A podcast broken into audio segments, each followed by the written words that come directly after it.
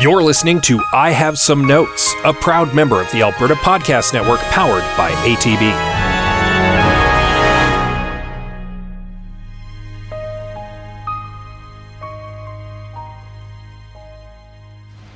Mr. Beaver, Mr. Bourgeois, Yes. What's up?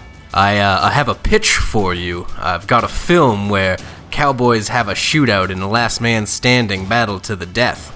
Oh, that sounds awesome. Yeah. I like it. Whichever one of you gives me the best notes first lives, the other one dies. Oh, I have some I have notes. some notes.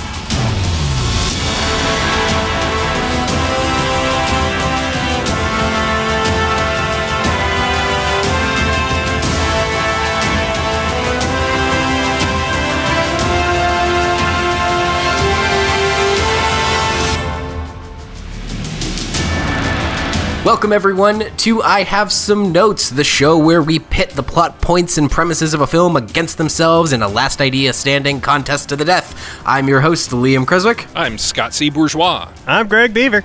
and today we are doing the 1995 film The Quick and the Dead. This is a good movie. Yeah.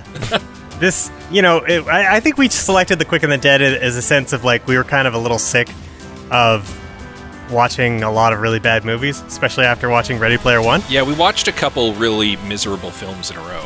Yeah, and we're like, let's, let's watch let's watch something um, with a little joy in it. Yeah. Yeah, And, uh, not a this perfect may- film, but well, I don't know because like this may be our undoing because uh, it was this movie's actually really good. I think. It's yeah, I'd never seen it. I'd quite liked it. yeah, you and like half of everyone else. The Quick and the Dead is uh, a weird western in that it's very, very good and also very, very under the radar.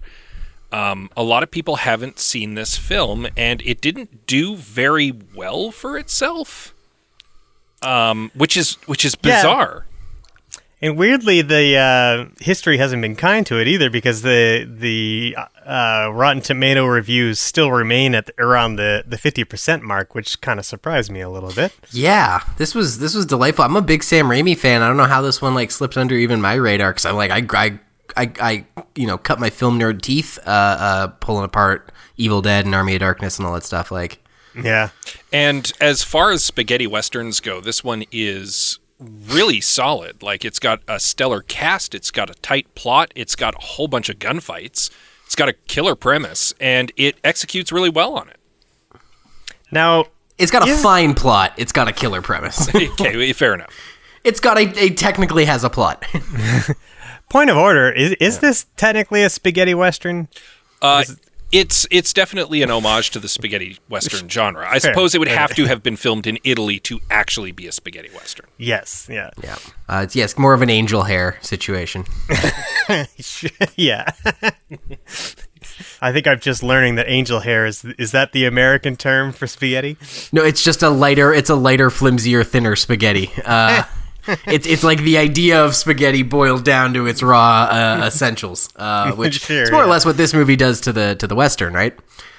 Just boils it right down to like let's just have a Mortal Kombat style shootout. They're Yeah. done. Yeah, I, that's what I was thinking too. I was like, in the one of the things I was thinking for for a pitch was like th- basically Mortal Kombat, but as a western. Which also would have resulted in me going, no notes.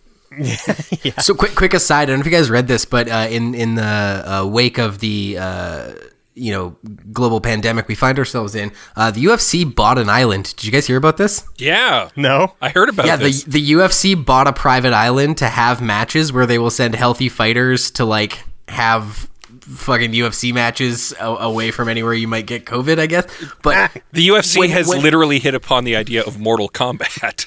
so I'm like, dude, if 10 years from now, this is my prediction, and I'm saying it here on this podcast 10 years from now, wherever that island is, it's gonna be the new Vegas, and it's gonna be a weird, like, Bacchanal paradise, like, island of sin, where you can go and watch fucking gladiator fights and do all the things that you used to do in Vegas. Um, it could also turn into No Escape.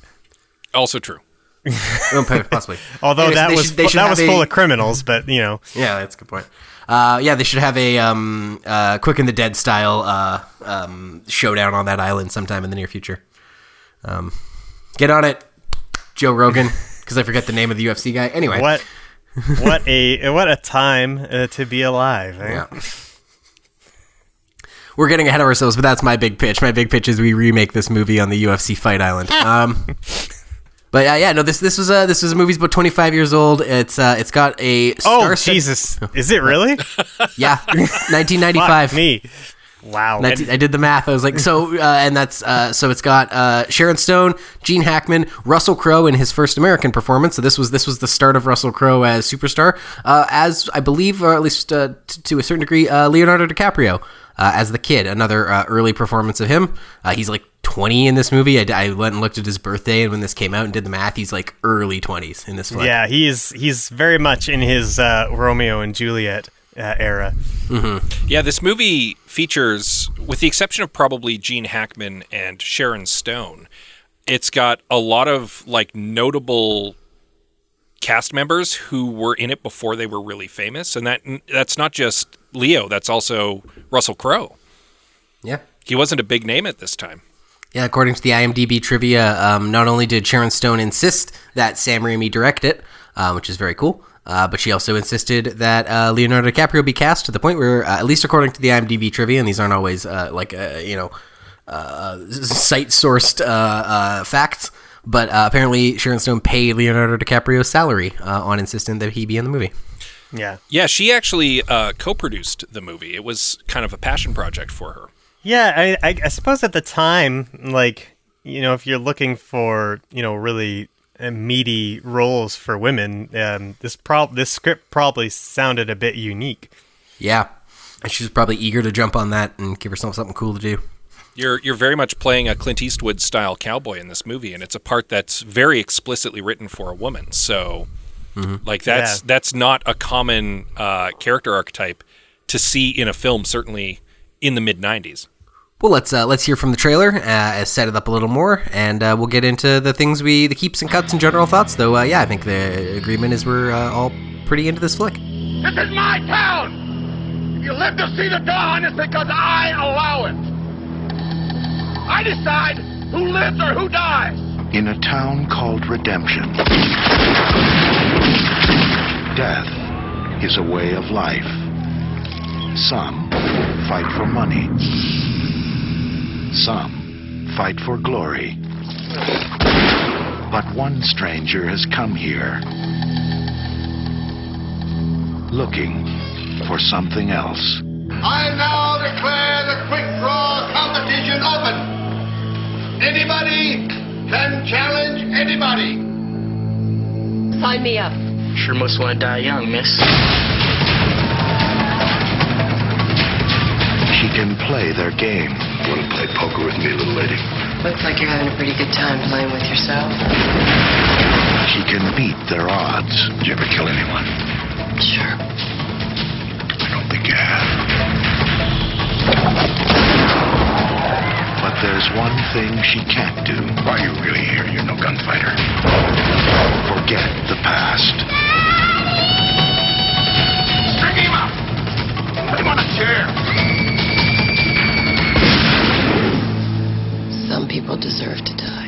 Old West's deadliest gunslingers have gathered in the town of Redemption for a quick draw tournament.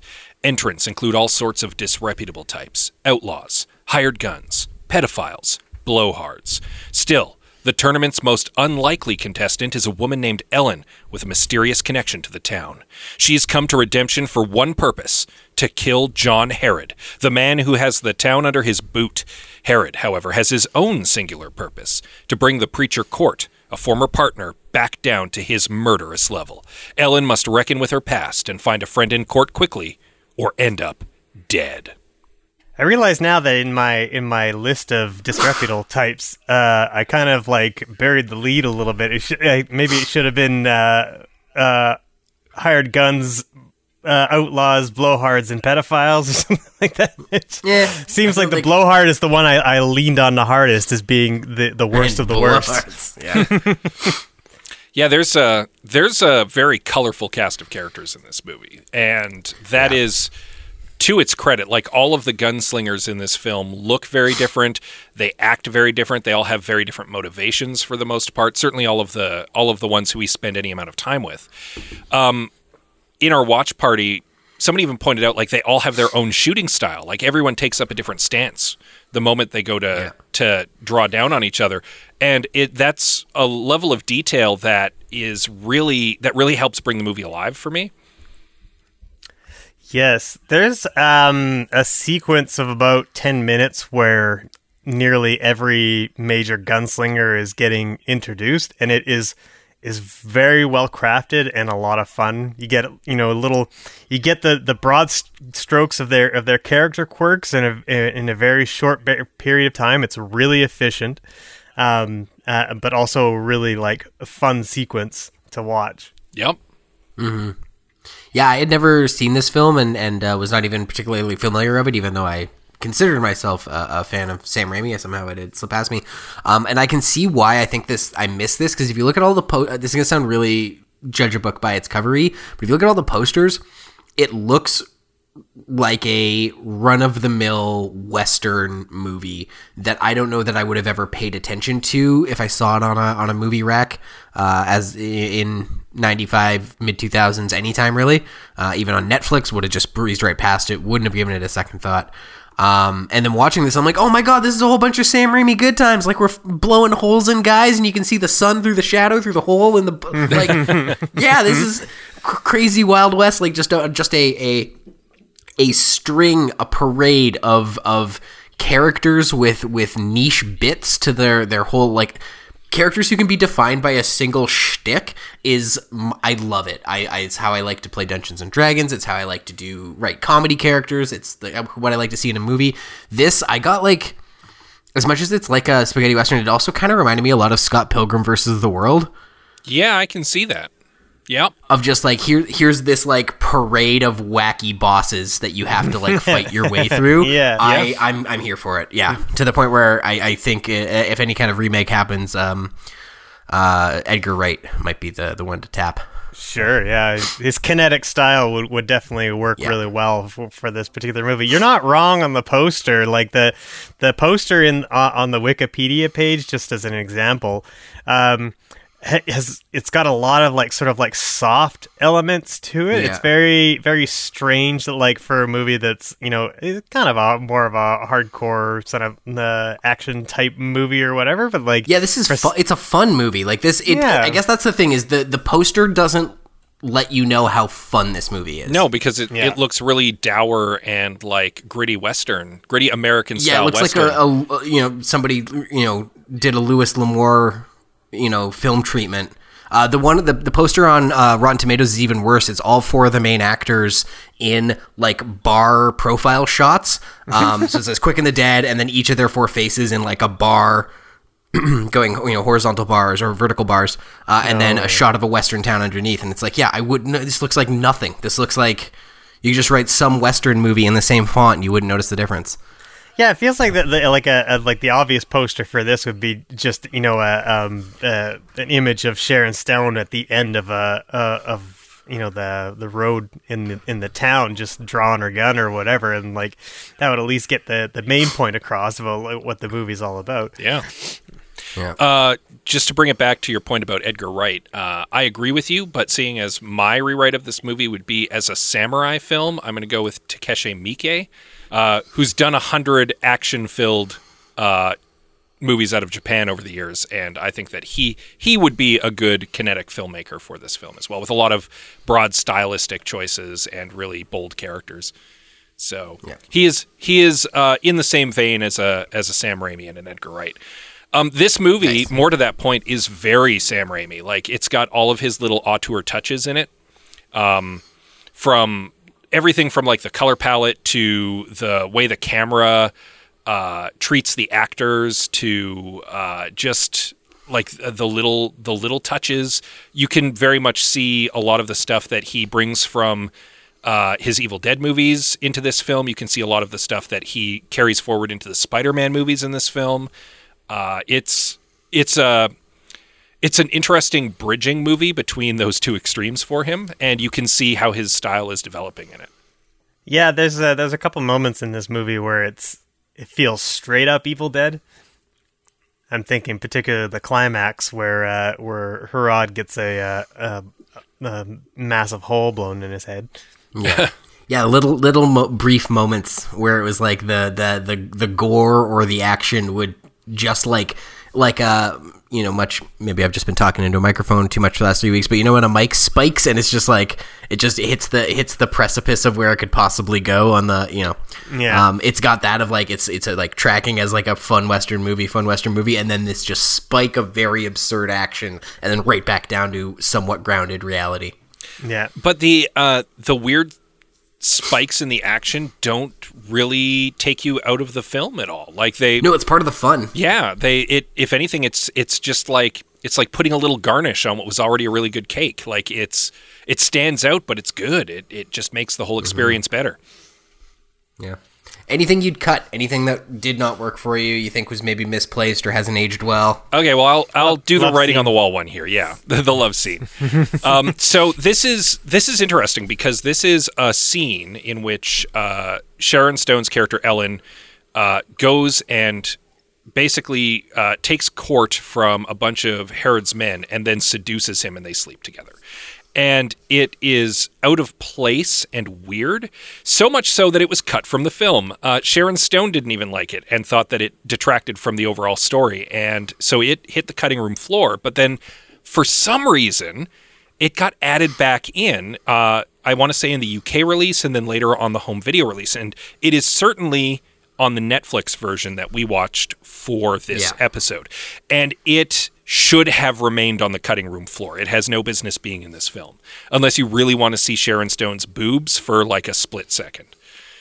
And that's not a good Yeah. enough reason to keep this to keep this scene. No offense to Sharon Stone. I, I have a I have a sneaking suspicion that's why it found its way back into the home video release. uh, that's gross, and a- you're probably right. Yeah, like the you know oh well for, I mean for one thing in this era of Sharon Stone's filmography there was um, an expectation that if you're watching a Sharon Stone Stone, Stone movie you're Oh, going to see some nudity right and because it, it didn't uh, it didn't make uh, much bank uh, in, as a in its theatrical release it's probably uh, you know Sony trying to recoup as much money as possible. Oh, that's real gross, Sony, and you should feel gross about it. So yeah, well, So that that's the obvious cut. that's the big obvious cut. is yeah. that one should never have been put back in the film, and it was cut with. good yeah, it reason. doesn't it doesn't make any sense. Like at that point, like um, you know, Cort has told her about uh, you know, what his relationship to Herod and and um and why he he left Herod's gang and decided to try and find a um, some redemption. Um, but you never really get a sense that there's any sort of like romantic leanings. And I think at that, like, did she not just ride back into town after having that really um, dramatic scene, about Emotionally being- vulnerable scene, yeah. Yeah, with the- about, with the like, doctor, being yeah. explaining what happened to her father. And then she just rides into town and like fucks some dude. Like it's a little, it's just weird. Yeah. And like, and I also couldn't really figure out um, why uh, they had um, Cort in the uh, uh, in the bordello anyway. Oh, to tempt him, probably. Like I can justify them taking Yeah, him to the bordello to try to to try to mess with him because he's taken priestly vows at that point. But uh, it's it's still weird and out of place, and it doesn't need to be in the film. Other than that, I don't really have anything to cut. Yeah, no, no hard hard cuts really. Yeah, One of the things I will say about this film is that it's a real lean, hundred and what thirty two minutes or something. It's it's a hair over or under an hour and a half, and it goes by real fast. The pacing is is excellent. Um, there's not much that needs trimming because it's already so lean. Um, and indeed, if I can get a little ahead of myself, one of my suggested changes for the film would be to throw a little fat on those bones and let it breathe a little more. So I think the movie should be longer, let alone cutting stuff. I think we should be putting stuff in. Just Yeah. just not that sex scene. That was weird and gross. yeah. There, we just freed up five minutes for you. Yeah. I didn't even know if it was even five minutes. It went by very quickly. Yeah, Seems as though they they had filmed it and not really understood at the time how it was going to fit into the rest of the movie. And I found it, Potentially, yeah, yeah, and I and I already kind of found it like a little bit jarring to like I felt like Sharon Stone and Cort's um, relationship had not quite developed enough yet for them to be to be pals and and on the same side at that point. Like I don't know.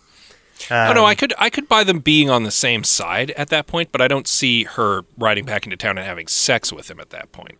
No. Yeah, it's it's it really reeked of that like, well, two of the hunky, you know, the the, the attractive woman and the attractive man, male leads need to bone or else it's not a movie. Uh, like it really Yeah. reeked of that kind of like there Yeah, needs to be a kiss at the end. The bad guy needs to die. Just those like fucking pl- like beyond tropes, just like played out movie expectations.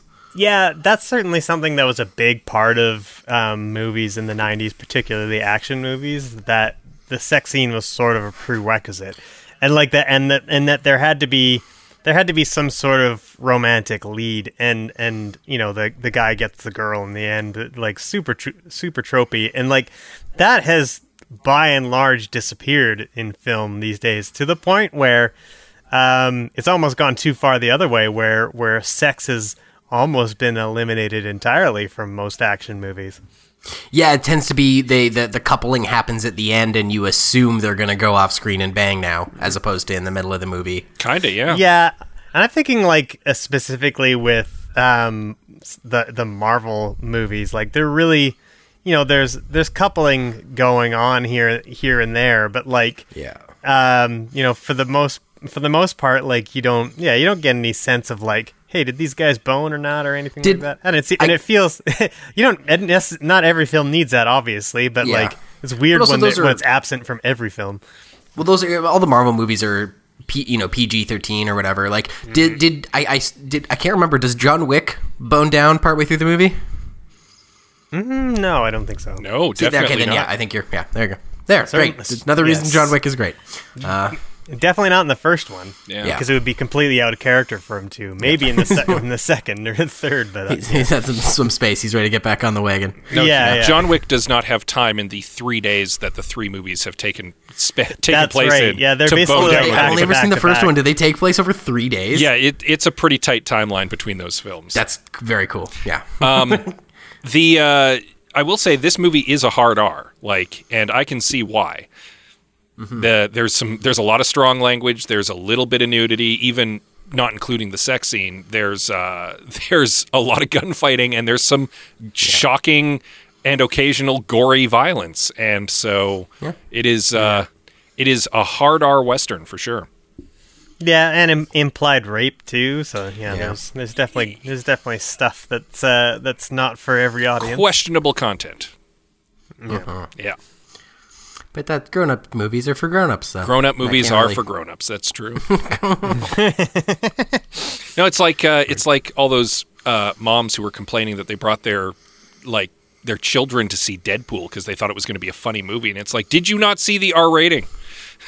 Yeah, that's why they have ratings and not Yeah. post. Yeah, Yeah, I remember I I went to um, the new version of Judge Dredd, and and uh, me and my buddy were in the film, and there was there was a dad with his eight year old kid sitting you know front row, and we were just like, wow, you're just watching the uh, the gore and everything in that film, and it was something else. And like that's gonna mess that kid up.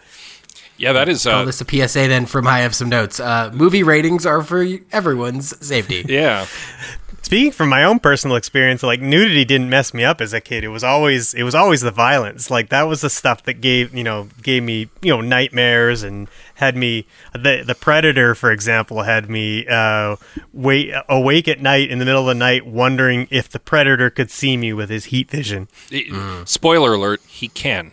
Um, Yeah. You can't, Greg. and he's right behind you. Oh no! a lot of a lot of action films now uh, drop down into the PG thirteen rating because uh, there's a general there is a general desensitization to violence, but it's also because a lot of the violence in films nowadays is very sanitary. Um, like you see someone get And special shot. effects lasers. Well, not just that, but you'll like see someone get shot with a bullet, but then like they just fall off screen, and there's there's no consequence to having shot that person, and Yeah. we just move on to the next action beat.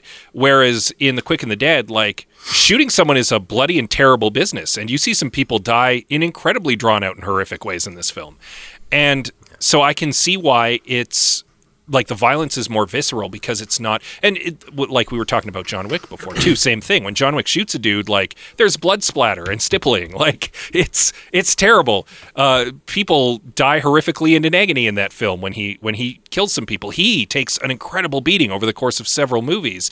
And the violence isn't sanitary. It's brutal and it's visceral and it's terrible. And like that's good that's that's how violence should be depicted because violence is brutal and terrible and visceral. And i think that we're just too used to action heroes mowing down phalanxes of, of men with no repercussions no consequences and no blood splatter. And it's it's really made the made us i don't want to say desensitized again but it's it's jaded us a little bit to it. Yeah, it's it's definitely tilted the genre. And I think that might Yeah. be why you, Liam, were were so surprised by the level of gore in this film. Like, and it, we're, I wasn't surprised by the gore. It was more the the fun, but yeah, I know what you mean. yeah, like, and I'm not suggesting gory and like there's blood and guts everywhere, but like there's some, there are indeed shots of like the back of people's heads being blown off, and it's Yeah. it's pretty pretty crazy, and but it's good. Yeah, it's good. There's um, you know, consequences to violence in this movie that are that are quite dramatic and and and really I I feel invoke a lot of emotion when when the kid dies at the at the hand of his father and he's lying on the ground clutching his stomach and and just, you know, blood's everywhere and uh and he's saying that he doesn't, you know, pleading he doesn't want to die. It's like that stuff is, yeah, it's a it's a hard moment to watch, you know. Yeah. And so like there's there's definitely there's definitely a, a decent balance in this movie of like celebrated violence, but also consequences to violence. Yeah, It's a good observation. Yeah, it really it really straddles the line well. Well, and even with uh, uh, Ellen's flashback to her accidentally shooting her dad in the head, uh, while trying to save him from Herod and his men, it's like consequences to violence. Like she she's haunted by that. It was an accident. and She Someone was a little had- kid, but it, but it has colored her entire life. Yes, and like it, there's so many little things in this movie that I love, and just like that, um, you know, you don't get that information until right at the end of the film. But like at the beginning of the movie, she's faced with that situation again, when when Cort is strung up in the bar. Yep. And she you ha- can she has she shoots she shoots the rope uh, you know down as a, as a proof of her skill and uh, and that scene in and of itself I think is just uh, like uh, Sharon Stone's performance is is wonderful. Oh yeah, because you can scene. you can see her reliving her trauma in that moment. Yeah. like it is. Yeah. so it is so deeply triggering to her to see this happening all over again in front of her, and it's like Sharon Stone is really good in this movie. You guys, I just want to say that. Mm-hmm. Yeah, I, I- I think in the in the in the beginning too, it, like it creates this sort of this stark contrast because she's she comes in, she rides in as such a badass, you know, and and doesn't she doesn't really show a whole lot of emotion, and and suddenly, you know, you see you see her uh, quite uh, uh, quite startled, and and it's you know it creates a good contrast, and, and I I actually quite like that you don't you don't understand that fully until the end of Until the later, yeah. Yeah. That's very good. Well, let's uh, let's uh, throw over to our uh, wonderful sponsors, and when we come back, we'll uh, see if we have any ways to tighten up this uh, mostly mostly flawless movie.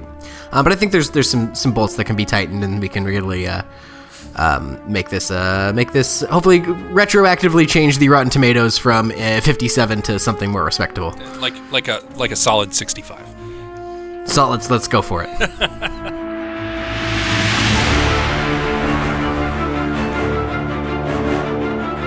This episode of I Have Some Notes is brought to you by Unit B Co-working.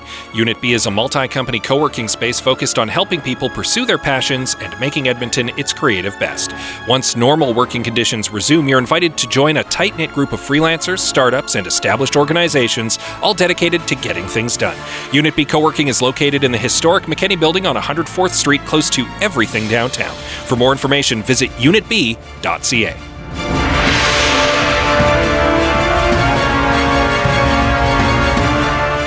Welcome back, everyone, to I Have Some Notes. We're talking about The Quick and the Dead. Uh, Scott, Greg, what uh, what would you do to change this movie? Do you have like deep notes, or are these more little details? I think I really only have one minor tweak.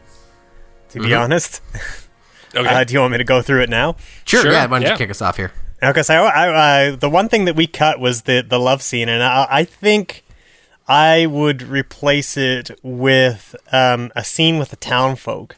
The the one weakness I think I found with this movie is that um, we don't get a good sense for the people who live in the town, and Agreed. I feel like that's um, at least somewhat necessary because of Sharon Stone's connection to the town um, and the fact that her father was um, originally the marshal. Yeah. Um, and you know they they have that whole scene with the uh, with the hired gun who is who's been who, who's been hired to take out Herod in the tournament, um, but not a single one of the townsfolk uh, ever speak. yeah. which is who, a little- who hired him or who yeah, you know, put him up to which it. is a, yeah. a little bit, a little bit more than irritating to me. And I, I feel like you could replace that that sex scene, um, or at least delete it and, and add the time necessary to um, uh, have a scene in which. Oh, or sorry, I, I'm thinking. I'm actually thinking of. I would delete the sex scene regardless. But there's there's a scene where the kid talks to Sharon Stone before she skips town. She Yep. she has decided that her Herod's too strong or whatever, uh, and- or or that she just doesn't have the mettle to to to kill him. And then she rides off into the distance. And I don't actually think talking to the kid is um is worth it there, um, because he I don't know. I mean, like he, like they're I guess they're kind of they're kind of buddies. Eh, well, they're bed buddies, I suppose. So- but that's kind of it. But like, if to inform her character a little bit more, I think it would be better to have um, uh, the town folk approach her um, to become the new hired gun, um, and and her her resistance to that just being like, I'm not your champion, I think is a good lead into her riding off and and skipping town, uh, and only to end up, you know, at her father's grave eventually, right? Yeah. I, I, Yeah. I think that's valid. They definitely felt that too. I'm like, what is all these townspeople watching? What is their stake in this? Um, I was even trying to render like, what is the the town sort of collectively stake in this fight? Um, maybe it was mentioned and it, it it slipped past me there, but like, is this like for a because if it's an annual thing, is it like a tourist event? Is it a is it the sort of thing meant to draw people in? Is it just for Herod's ego? Like, I think I, I get the impression it's a one-time thing that's mostly for Herod, and it's mainly because he's trying to he, he wants to fight Cort. Like at the end of the day, this is all one giant pretense for him to fight Cort. I must have missed something, and I was under the impression this was like an annual tournament he had. Yeah, I don't know. I don't think I really picked up on it either way, to be honest. I or think at least like it's not the first time he's done this because there I was a big that- board up like it seemed like it was a thing everyone was ready to participate in Oh, definitely. It was something everyone was ready to participate in. I, I think that it I- needs to be clarified, maybe that it's a one time thing. And I, I think that it should be only a one time thing. Um, and I think I that. don't know. Like, okay, I think I, I'm just thinking of something, Scott. Sorry to interrupt, but like the, when when all the gunslingers are being introduced, um, the the blind kid, he he seems to know some of them, which kind of implies to me that like this isn't the first time they participated in the tournament, and it's established later on that like you know the the you don't always have to kill someone to to win, right? Like people Yeah. survive the duels. So it seems it seems like a cast of characters could continually return to, to participate in the tournament. That's fair. Um, I don't know. I get the impression that with the lethality inherently involved in a gunslinger tournament, that and and especially with the cast of characters who gets attracted to come here and show off their gunfighting skills. If this was an annual event, like a lot of these people would have shown up before, and there's the impression that this is the first time most of them are meeting one another. Again, like with with with um okay with his even if it's with not his because annual with his sorry with his with his son like his son re- repeatedly talks about how he's not the fastest anymore which to me again implies that like he's grown up basically watching his father win the tournament. Yeah, it's just even if it's not an annual thing necessarily, it definitely has this guy. I, I would have at least liked to have seen the poster that brought everyone here, like their Mortal Kombat letter. you Oh know no, I, mean? Yeah. I definitely agree with that. I think that Yeah. one way or the other, whether or not this is something that's that's happened before or this is a one time event, um, the movie would be served by having a scene uh, explaining that and showing Yeah. like like an invitation or showing uh, more specifically Ellen with an invitation, maybe explaining it or getting the invitation and explaining it. And- stealing it off a dead guy or Yeah, something. something no, like that. you guys, you guys know, like the the the whole that whole first scene where they're where they're arriving and, and signing up, like that was that was um it, I think it's just sort of like known that like this is about the time that these these that tournaments this happens. take Yeah, place. it's not an, it's not so formal, but like Yeah. everybody. Like, at least what I'm saying is, I wanted to know why everyone knew to be in that bar to sign up. Like the memo that said sign up is on Thursday at eight. You know. yeah. Um, more than that, I wanted to get a little more, uh, a little more exposition about the Wells Fargo team because um, something that's not very obvious in the movie, but is there to pick up on, is that the prize money for the tournament was uh, was provided by Wells Fargo. That's said right up front. But the guys in black who are working as Herod's muscle in the town are actually like mercenaries. They're hired guns from Wells Fargo. They're not Herod's gang. Herod's gang are those jerks who are running around town as sniveling like sniveling cronies. Uh, the Yeah. Wells Fargo guys are professional hit are like professional bodyguards who are there to guard the money and guard Herod during the tournament. And they're not to be meddled with, and that is something that I think needs to be a little more explicit in the film, especially because late in the film, uh, Cort chumps those guys. Like he makes fools out of them and just kills like six of them, no problem, which further reinforces how much of a total badass Cort is. And I think that that needed a little more setup as well. So, and I feel like that could have been baked into learning a little bit more about the Gunslinger tournament early on, like where the prize money's coming from, why Wells Fargo is supplying the prize money, and why they're supplying Yeah. men to Herod. I think that would have been something that should have been uh, expounded upon as well. Agreed. That was that was kind of my big big note as well. So it's funny you sort of started with the townspeople, Greg, because that was sort of my my observation as well. Was a little more world building framework. Yeah, I think I just I just wanted to uh, I I wanted to understand a little bit more about what it was that Herod was was doing to the townspeople. Um, you know, because he's he's certainly he's certainly not a good guy, and that's that's very well established. And he's a, he's and it's very well established that he's a menacing presence. And he's exploiting them for sure. Yeah, but I just like it. Just it, you just never get a sense of like how how is it that the townspeople suffer from Yeah. this? You know, because they don't you know they don't they don't really get involved in the in the gunslinging or anything like that. They they aren't they aren't asked to participate. That would be a good way. Like, uh, for example, let's say that like the signups are uneven and Herod just volunteers one of the townspeople. Be like, "You're up, buddy. We need another person." Nobody gets a bye. Yeah. I think that would be kind of an interesting way, and it would reinforce what a what a total piece of shit Herod is. um we had touched on in the first half that the movie's pretty lean and it could have stood to be like 15 maybe 20 minutes longer and, and it wouldn't have felt padded um, and i feel like adding a little bit more exposition for the town not even an exposition not, not necessarily people like talking at each other about stuff but like uh, a char- character building. beats with the with the townsfolk um, a little bit more about what this contest is about and why it's come about, a little bit more about why Wells Fargo is involved in it, and a little bit more time with the gunslingers before they all start That was dying. my other big one. I think that would have that would have been fun to get a little bit more character out of the gunslingers and uh, maybe even a couple more gunslingers who go out in the first round. Uh, having a little more time with a very colorful cast of characters, I think would have been enjoyable. Mm-hmm.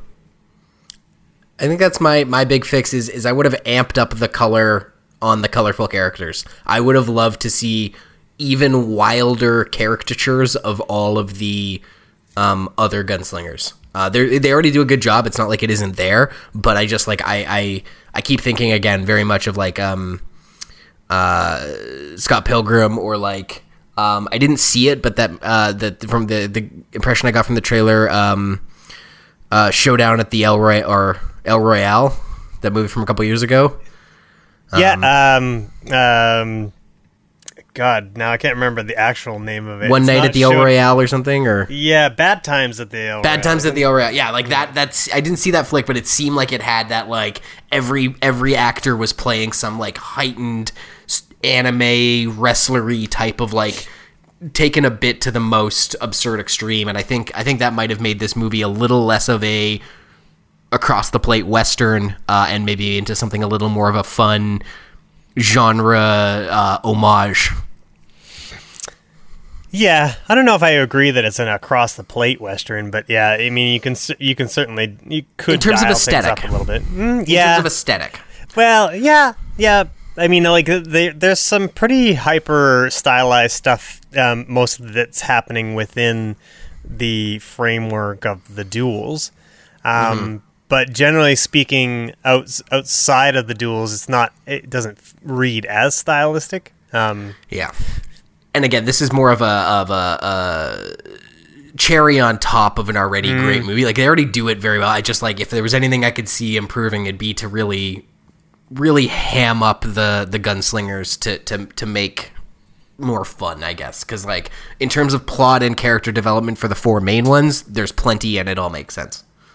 Yeah, I'm I'm generally pretty happy with with um, most of like the the uh, cast of disreputables uh, for the most Yeah. part. Uh, uh, um, maybe the hired gun, um, just because I, I, he he has interaction with the the townsfolk, and I wanted more from the the townsfolk. So so And maybe he he it- could be more of a character. It's also Keith David, so giving him more to do is just automatically great.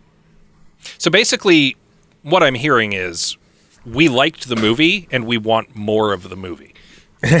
more or less, yeah. More of the things we liked or amplified versions of the thing we like. I this actually this movie is um, uh, a regular in my rotation of of uh, fun movies to watch. Like I've seen this probably four or five times. It's it's good. It's very good. I'm glad you guys turned me on to it because I, had a- I had a great time. I would have never even given it. Like, if this, I wonder how many times I saw this on Netflix and was like, next. Like, Yeah. it might as well say Under the Tuscan Sun. Like, it really. yeah, it's really it's really again. a shame. It, it does deserve to be uh, to to have a little more love thrown its way. Well, hopefully through this episode, we will have convinced a couple listeners who maybe have not watched The Quick and the Dead to sit down, give it a try, and have a fun time. Like, bring some popcorn, have a good time. yeah, it was a nice, it was a, you know, considering how many movies I've watched in the past couple weeks and exactly what I have an appetite for, this was, uh, this was perfect. So, Although I suppose that the, the mere fact that it's a part of our list of movies that that that may only serve to reinforce it's that it's mediocre when it's really not. yeah. I don't think having Interstellar in our list of, uh, Yeah, of well, that's- featured films necessarily is going to hurt it in the long run. Let's put it that way. Yeah. yeah, yeah.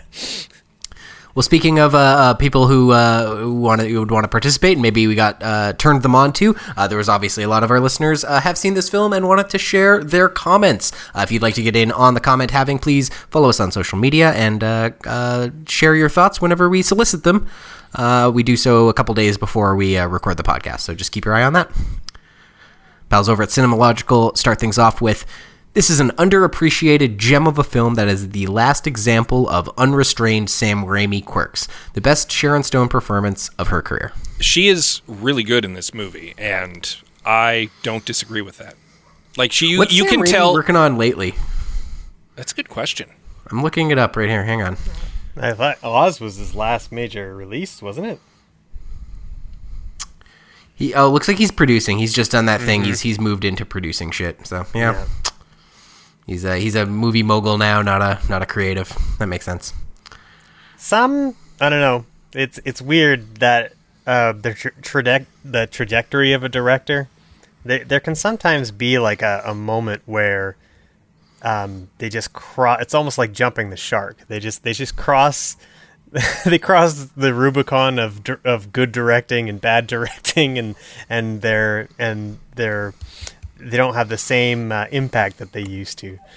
You know, Well, it's also uh, probably the same as, as any industry is like once you hang around in an industry long enough, you you grow clout and uh, favors and funds and capital and and it just kind of makes sense that like if you spent a guy like you know Sam Raimi or even like a Kevin Smith, like you spend your early years being a creative director and then you spend enough time in an industry and now you are um, a, pro- a producer in that industry. It, this is small potatoes, absolutely, but I've even experienced that a little bit in my small, modest comedy career in Edmonton. I've been at it long enough that yeah, I've I do a little less creative stuff I did than in my early twenties, and do more business stuff and pro- produ- producery stuff.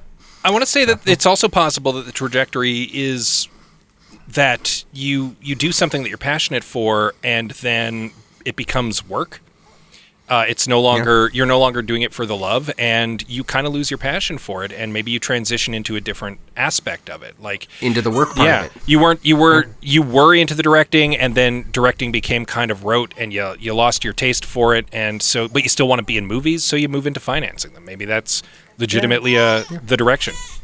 It's. I mean, people grow out of um, their creative di- uh, endeavors as much as they grow into them as well. You know, and like that. You know, at a certain at a certain point, um, you may decide that uh, you know uh, you've done you've done everything you've wanted to do as a director, and and you're kind of finished with it.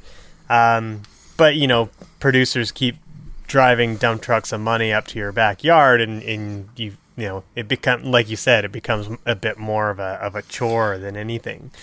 Also, I mean, a lot. Or or you gain so much clout uh, that it has the George Lucas effect, where nobody's nobody's hanging around you, you know, giving you um, proper criticism uh, or telling you no on certain things. You know, you're not you're not working within um, you know uh, any restraints, and and sometimes that can bring out the worst in directors. yeah. Yeah, that's There's true. also something really nice being able to throw money at projects you're passionate about. Like there's passion, passion doing a passion project, and then there's also financing a passion project. Uh, Elijah Wood's really good for that. If you watch his stuff lately, he's he's bankrolled all sorts of things, including as I mentioned on our. Uh, um, End of the year episode, The Greasy Strangler was a produced by Elijah Wood, uh, and so yeah, that's like you get enough money and, and position in the movie industry, and you can start making whatever you want. So yeah, that's true. Nathan Martin says nobody quickly dies in this movie, and I feel ripped off. this movie is just silly fun. Uh, the whole, the whole was. Oh, I see how it's it's written. Sorry, the whole was Leo really Gene's son? Who cares? But if The Rock was Gene's son, he would have been proud of him. But The Rock would have let Sharon just kill Gene. no, I like that it's kind of ambiguous about the relationship between uh, Herod and the kid because it it makes it just all the more tragic. Like even when he guns the kid down uh, in the tournament, Gene Hackman can't bring himself to admit that the kid might have been actually his son, but it's clear that he he does believe it, even if he doesn't admit it, and he feels really crappy about it. Although the the kid's whole arc is just so beautifully tragic. It's so dark. Yeah, The fact he shows up to that final duel in like his Sunday best is just ugh, it's heart wrenching. yeah, and the the amount of confidence that he has, um, and then it for it to go so wrong is uh, yeah, it just adds to that drama. Yep. Andrew Craig commented, "I like this movie a lot, but it was raining through and through, which was weird for a western setting." That's fair. It's Uh, called one chain- poetic. Uh, what is it? Poetic fallacy? Pathetic fallacy? Maybe? I don't know. Cut that out, Greg. It's a writing cliche of some kind. Uh, yeah. um, the one change I would make is Sharon Stone. She's the weak link in an otherwise strong cast and got pretty washed out by the others, especially Hackman, who is clearly having a blast chewing the scenery. I'm, This- a, I'm a hard disagree. This but, movie you know. literally would not have been made without Sharon Stone. um, uh, that is, and that is the truth of the matter. Um, but more than that, the reason why she's kind of washed out is because she's playing the gritty Clint Eastwood character. She's playing the Yeah. square-jawed uh, stranger comes into town and gets involved in the the local goings on character. So she's actually playing the archetype. She's playing it really well. And she's Yeah. playing it with nuance because like Greg you even pointed out the scene where Cort's getting strung up in the saloon Like you can see the emotions going through her brain as they're happening. Yeah. Um, I- the, I- Yeah. her I feel like breakdown how in the she- graveyard, like it's uh, she's she's so good in this movie. Yeah, I feel like the way that Sharon Stone is playing it is that the the gruff character that she is is an act. Right? Oh, very much so, she's- yeah. She's not that she's not actually that person, you know? And she lets her she lets her guard down several times during the movie. Yep. And uh, yeah, I think I think by the end it's like it's pretty clear that like you know she's uh, you, know she's a she's much more soft than the than the gruff Clint E- Clint or Bill Bill Clinton Clint Eastwood uh, type character that she's she's acting like. Yeah, like Herod even calls her out on having ever actually killed a person before. Uh, Yeah. Before she kills Eugene in the uh, in her duel with him, um, and that's that's telling to her character. Like she presents herself as this gruff, gritty gunfighter, but she's just a real softie on the inside, and she's trying to cover that up so that she can get the revenge she so desperately wants, and that she's been burning for her entire life. And like it's it's a really interesting character arc to watch, and she plays it in a very nuanced way. And I think it's kind of unfair to say that she's the weak link here. Yeah, sorry, Andrew. Appreciate you commenting. Please don't sup, but uh, gonna have to disagree with you on that one. Uh, and that is uh, that is all for our listener comments. Again, thank you all to uh, who who commented. Um, yeah, and uh, uh, thanks Scott and Greg. I think we uh, there really wasn't much to uh, to fix necessarily to notarize on this particular film, but I think we've uh, tightened it up and definitely got to celebrate a bit of a, an underappreciated gem. Yeah, yeah, it was a good time. I had my doubts, but as always, we find we find our way to pull through. Yeah, we're we're pretty nitpicky when we need to be, and those nitpicks are usually the things that we can at least hone in on to fix. Indeed. Well, you can follow us on Twitter and Facebook at I Have Some Notes. You can find our podcast feed at IHaveSomeNotes.com. If you like the show, please consider rating and reviewing us on iTunes. It really does help us out. You can find all our episodes on the CKUA radio app. Download it from the Apple App Store. Remember to check out all of our sibling podcasts over at the Alberta Podcast Network, powered by ATB. We post new episodes every week, so tune in one week from now when we review, or not review, talk about, discuss, notarize Hudson Hawk. Yes, this is uh, um, a requirement. After uh, Michael Senchuk had won uh, overall, he had won our uh, our, uh Rotten Tomato prognosticator. Uh, so sorry, Michael, it's taken so long for us to get to it, but we we, we made it eventually. Yep, we uh, we put it off for as long as we possibly could, and and now we're at the point where we just can't put it off anymore. Uh, until then, uh, I've been uh, your host, Liam Creswick. I'm Scott C. Bourgeois, I'm Greg Beaver. Keep watching this, guys. and practicing your quick shooting. Pew pew. Pew, pew, pew, pew.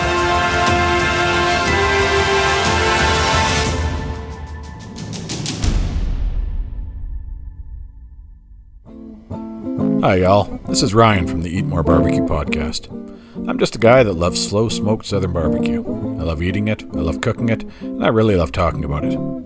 I want to help grow the barbecue culture here in Alberta, and this podcast is a great way for me to share the stories of the people involved in the barbecue community, like restaurant operators and competitive barbecue cooks. Along the way, I also visit with other folks like farmers, distilleries, breweries, and anything of interest to barbecue people. A new episode comes out every Wednesday wherever you listen to podcasts. Keep on smoking, folks.